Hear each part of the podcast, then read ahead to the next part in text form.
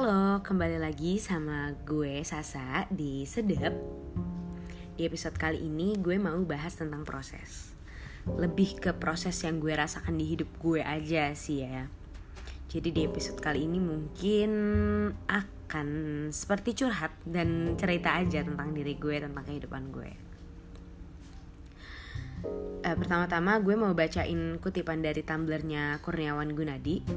Beliau bilang, sabar, kita sedang menjalani proses. Sesuatu yang sering kali ingin kita hilangkan sebab tak sabar ingin segera melihat hasil. Padahal melalui proses itulah kita dibentuk.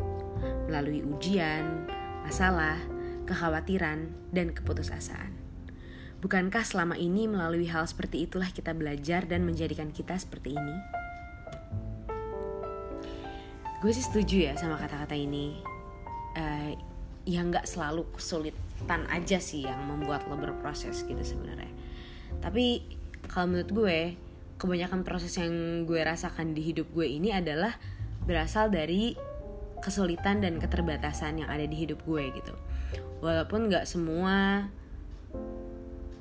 tapi ya hal-hal yang quote quote nggak enak di hidup gue adalah suatu proses yang nantinya lo tau lo tahu sendiri kok akan menjadi manfaat apa gitu loh di era yang serba cepat dan serba instan ini, kita sebagai konsumen sering kali menginginkan sesuatu secara praktis.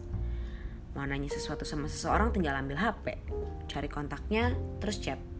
Gak lama kemudian nunggu berapa lama doang langsung dibales.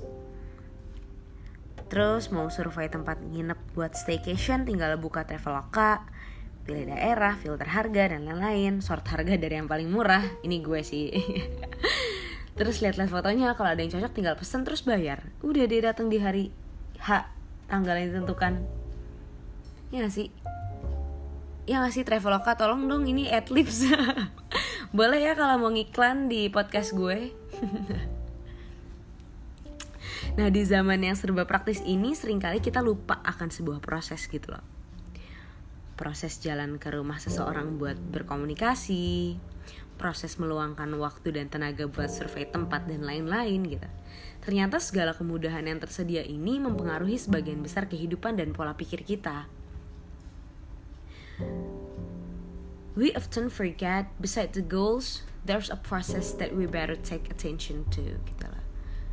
Kayak ngelihat orang subscribernya 10 ribu langsung mau bikin akun YouTube saat itu juga. Terus bikin konten terus kayak setelah bikin konten terus subscriber gue kok naik naik tetap aja subscriber subscriber gue keluarga keluarga gue doang lima orang gitu. Sebenarnya nggak apa-apa fokus sama goal kita. It's okay to focus on our goal. But don't forget the process gitu loh. Jangan lupa sama bagian prosesnya. Dulu zamannya belum ada smartphone dan social media kita nggak terlalu dibombardir dengan berita pencapaian orang lain gitu kebahagiaan orang lain relationship goals. Gue bukan yang mencoba bilang bahwa segala kemajuan teknologi ini adalah hal yang buruk gitu tapi hal apa pun pasti ada sisi positif dan negatifnya. Dan dengan dibombardir kita dengan berita-berita ini jadi muncul perasaan iri hati, sirik, merasa tidak bahagia, rendah self esteem dan lain-lain gitu.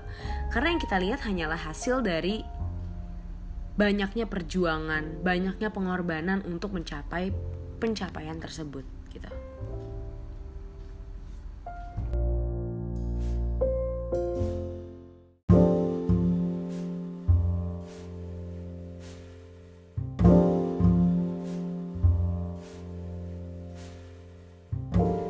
Kayak contoh proses hidup menurut gue itu adalah salah satunya masa-masa ngerjain skripsi gitu. Pasti ada gak sih kayak masa-masa di mana temen-temen lo uh, udah pada lulus atau banyak yang udah mulai lulus gitu. Kayak kok dia cepet banget yang ngerjain skripsinya, kok um, dia dimudahin banget sih, pengujinya enak, pembimbingnya enak, data skripsinya mudah gitu-gitu loh. Tapi emang kalau buat gue masa-masa skripsian itu shitty banget gitu lah. Kayak lo tuh pekerja bukan mahasiswa juga udah nggak pantas kan. Kayak lo tuh nggak punya identitas gitu loh ya gak sih? Terus saat-saat ngerjain skripsi tuh masanya eh, gue ngerasa unworthy gitu. Nggak punya pencapaian. Saat itu ya saat ngerjain skripsi yang nggak ada pencapaian nggak ada yang bisa dibanggain pokoknya gitu loh. Miskin pula ngeprint mulu ya gak sih terus abis gitu kayak banyak banget juga saat-saat lagi ngerjain skripsi tuh godaan buat cari kerja dulu deh gue ya sih? Supaya dapat uang atau apalah gitu kayak ngelakuin apa kayak nih yang bisa bikin feel good about ourselves gitu loh. Tapi tuh waktu itu gue mikirnya ya kalau mau lulus tetap aja ini skripsi harus gue kerjain gitu loh. Gue tetap harus ngelewatin proses ini gue gue itu waktu kuliah lulus 4 tahun kurang berapa bulan gitu. Kurang sebulan lah palingan. Tapi coba aja tanya sama orang yang kuliahnya 6 sampai 7 tahun mau lo kerja mau lo, lo ngelakuin apa pun kalau lo belum selesai skripsi tetap aja kepikiran dan ditanyain sama seluruh dunia gitu loh. Kayak lo mau bikin alasan apa pun ya kan gue kerja ya kan gue ini dulu itu dulu. Tetap aja skripsi lo tuh harus dikerjain kalau lo mau lulus gitu loh. Itu sih proses skripsian tuh emang kayak gitu. So buat yang lagi skripsian jangan merasa sendirian. Memang rasanya se menyebalkan itu. Terus tuh ada lagi proses paling lucu sih menurut gue yang baru gue sadari akhir-akhir ini pas gue udah mulai kerja gitu. Jadi tuh dulu gue adalah anak silat ceritanya. Tapak suci sih kalau kalian tahu ya. Pelajaran paling basic dan paling malesin dari bela diri adalah kuda-kuda. Dan di tapak suci ini ada satu kuda-kuda itu ada 1 sampai 6 dulu tuh menurut gue kayak apaan sih ini nggak penting? gitu. Gue tuh mau bela diri gitu loh. Gue nggak mau belajar kuda-kuda kayak gitu tapi tuh gue bertahan ikut ekskul tapak suci ini sampai 6 tahun. Karena gurunya super enak super baik dan super seru. Halo kak Edi. Kalau dengerin podcast aku makasih banget udah jadi salah satu alasanku bertahan hidup di Nurul Fikri. Atas kebaikan dan kengeselinannya pokoknya tuh gue 6 tahun ikut tapak suci sampai udah sabuk biru. Wah udah jauh deh. 6 tahun bayangin aja pokoknya itu tuh uh, sampai gue sempet jadi atlet sparring juga yang tentunya payah karena sering lomba tapi kalah mulu. Maaf ya Naruh Fikri aku enaknya ngabis ngabisin anggaran. Terus tuh kemarin gue naik busway kan. Gue gue kalau berangkat kerja kan naik busway. Terus kayak gue gue naikin busway yang penuh sampai gue nggak dapet pegangan terus kan kalau busway kan kayak ngeremnya tuh ngasal gitu maksudnya kayak sering ngerem mendadak gitu kan. Gimana sih lo nggak dapet pegangan? Terus ngerem mendadak gitu.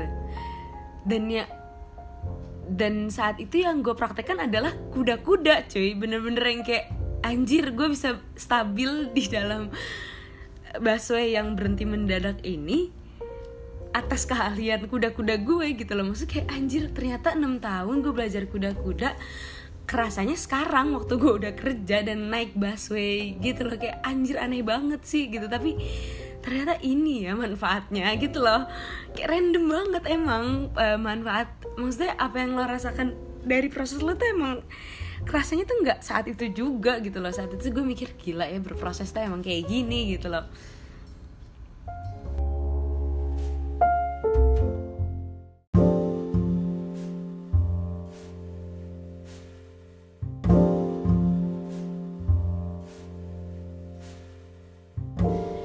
menurut gue bener gitu loh kadang kita belajar dan disadarkan dari hal-hal dan kejadian paling gak ngenakin di hidup kita gitu loh kalau kata Mark Manson di bukunya The Subtle Art of Not Giving a Fuck, uh, dia bilang kebenaran paling agung dalam kehidupan biasanya adalah kebenaran paling gak enak didengar. Gue setuju sih. Hal-hal paling paling set bikin gue stres hal-hal yang bikin gue nggak makan berapa hari gitu-gitu adalah eh ya kebenaran yang membuat turning point di kehidupan gue gitu loh tapi memang kebenaran paling gak enak didengar ini adalah uh, bisa jadi dua outcome yang berbeda juga uh, bagi setiap orang, bagi setiap situasi gitu. Kayak itu sih sebenarnya uh, tinggal kitanya aja yang kontrol, tinggal kitanya aja yang milih mau lemah dan nyerah sama hal itu atau mau jadiin itu sebagai turning point di kehidupan kita gitu loh. Jadi dalam buku Tao of Po waktu itu gue pernah baca yang nulis Benjamin Hoff. Uh, Hoff punya ide kayak gini untuk mencoba menikmati setiap menit dari waktu yang kita habiskan selama proses bekerja menuju tujuan kita, dia bilang kayak gini. Ini adalah proses yang membuat kita bijaksana, bahagia, dan perasaan-perasaan seperti itu. Jika kita melakukan hal-hal dengan cara yang salah, itu membuat kita menjadi sengsara, marah, bingung, uh, dan hal-hal yang terkait itu gitu loh. Jadi kuncinya adalah memilih jalan yang paling cocok untuk kita dan menemukan kebahagiaan di sebanyak mungkin perhentian di sepanjang jalan. Dan penting untuk memperhatikan semua hal baik dalam hidup kita dan menikmatinya semaksimal mungkin uh, saat itu juga gitu here and now gitu loh. Jadi itu akan jauh lebih mungkin menghasilkan kebahagiaan daripada menunggu sampai kita setelah sampai di tujuan gitu loh. Terus dalam buku The Subtle Art of Not Giving a Fuck, sumpah ini buku harus baca banget menurut gue ya. This is a good book, a great book gitu loh. Uh, Mark Manson bilang bahwa kebahagiaan itu bukan berasal dari nggak adanya masalah, tapi dari berhasilnya kita menyelesaikan masalah loh. Kebahagiaan itu bukan dalam trying to achieve goalnya gitu loh uh, tapi mengetahui bahwa prosesnya bukan hasilnya adalah hal yang paling penting. Uh, proses itu juga nggak harus terburu-buru gitu loh. Menemukan kebahagiaan berarti meluangkan waktu untuk menikmati apa yang ada di sekitar kita hari ini, menghargai bahwa kita hidup, bahwa hari ini adalah semua yang kita miliki gitu loh, dan bahwa proses itulah yang benar-benar penting gitu loh. But when we finally reach our goals, silahkan luangkan waktu untuk menghirup udara segar, merayakan pencapaian kita, dan manjakan diri kita sendiri gitu loh. It's okay.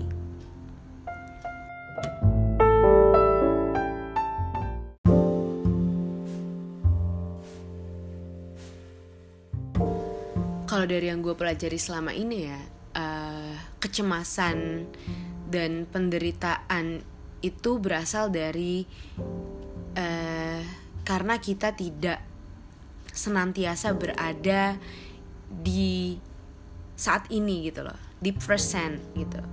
Tapi kita berada di past di masa lalu dan di future dan di masa depan.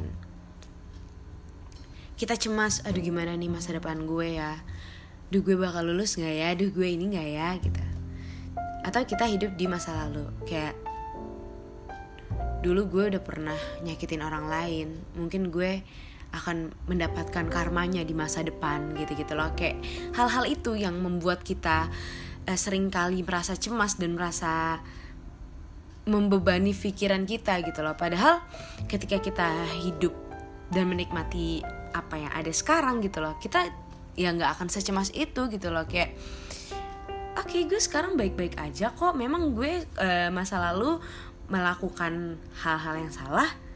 Dan mungkin di masa depan gue akan merasakan hal-hal merasakan penderitaan-penderitaan lainnya. Tapi saat ini gue baik-baik aja kok gitu loh. Kayak memang sih sulit untuk mencapai state of mind itu gitu loh. Untuk mencapai uh, untuk mencapai perasaan oke okay, gue harus hidup di hari ini gitu loh memang eh, nggak uh, semudah yang diomongin gitu sih sebenarnya But we can try, right?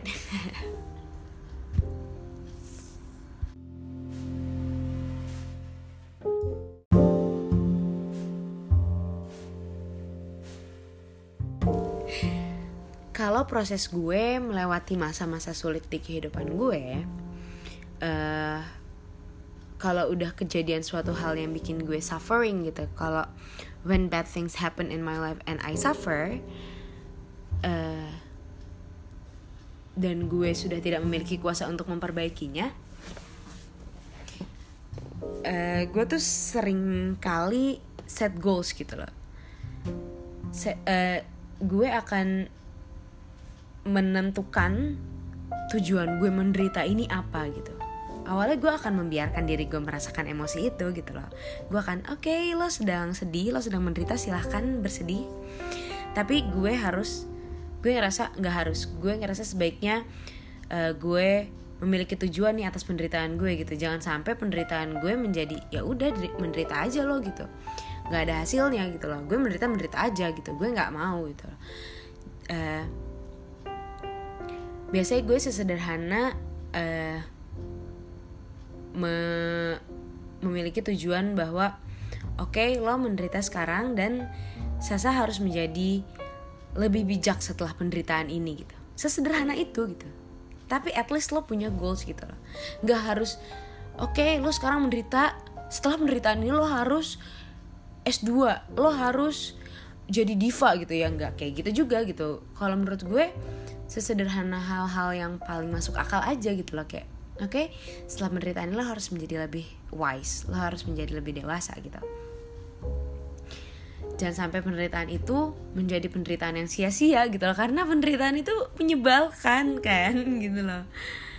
Gitu sih and everything scary until you take a courage to say fuck it and jump.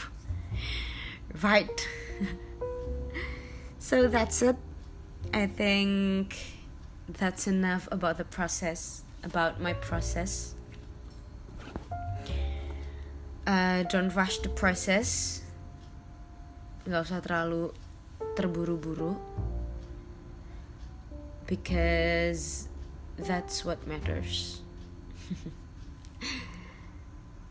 Selamat malam. Sampai jumpa di episode berikutnya. iao。